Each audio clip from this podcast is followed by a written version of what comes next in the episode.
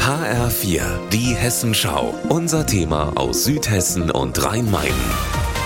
Mit Gabi Beck, hallo.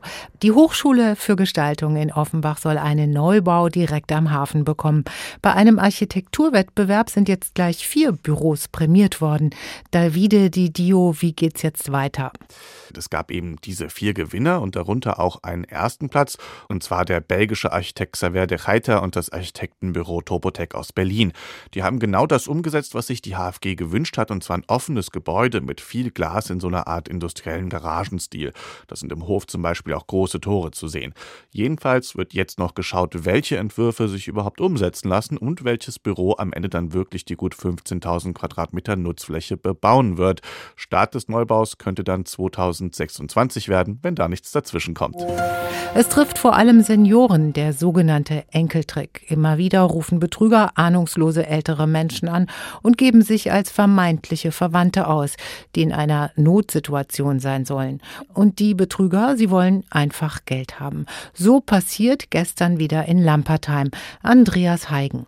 Ein Krimineller gibt sich telefonisch bei einer älteren Dame als ihr Sohn aus, der angeblich mit Corona im Krankenhaus liegt und Geld für besondere Medikamente braucht. Ein falscher Arzt übernimmt das Gespräch und bestätigt die Story. Die Seniorin glaubt die Geschichte, besorgt Geld und übergibt mehrere tausend Euro an einen Kurier. Im bevölkerungsreichsten Landkreis Hessens, dem Main-Kinzig-Kreis, steht am Sonntag die Landratswahl an. Es gibt nur eine Herausforderin für Thorsten Stolz.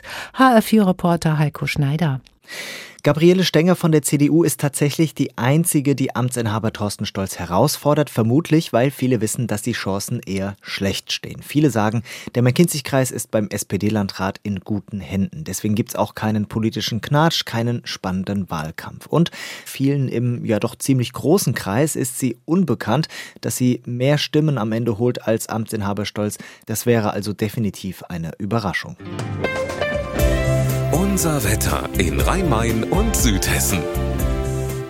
Es ist trocken, aber eine dichte Wolkendecke hält sich in Wiesbaden aktuell bei 3 Grad und in Seligenstadt bei 2 Grad. Ihr Wetter und alles, was bei Ihnen passiert, zuverlässig in der Hessenschau für Ihre Region und auf hessenschau.de.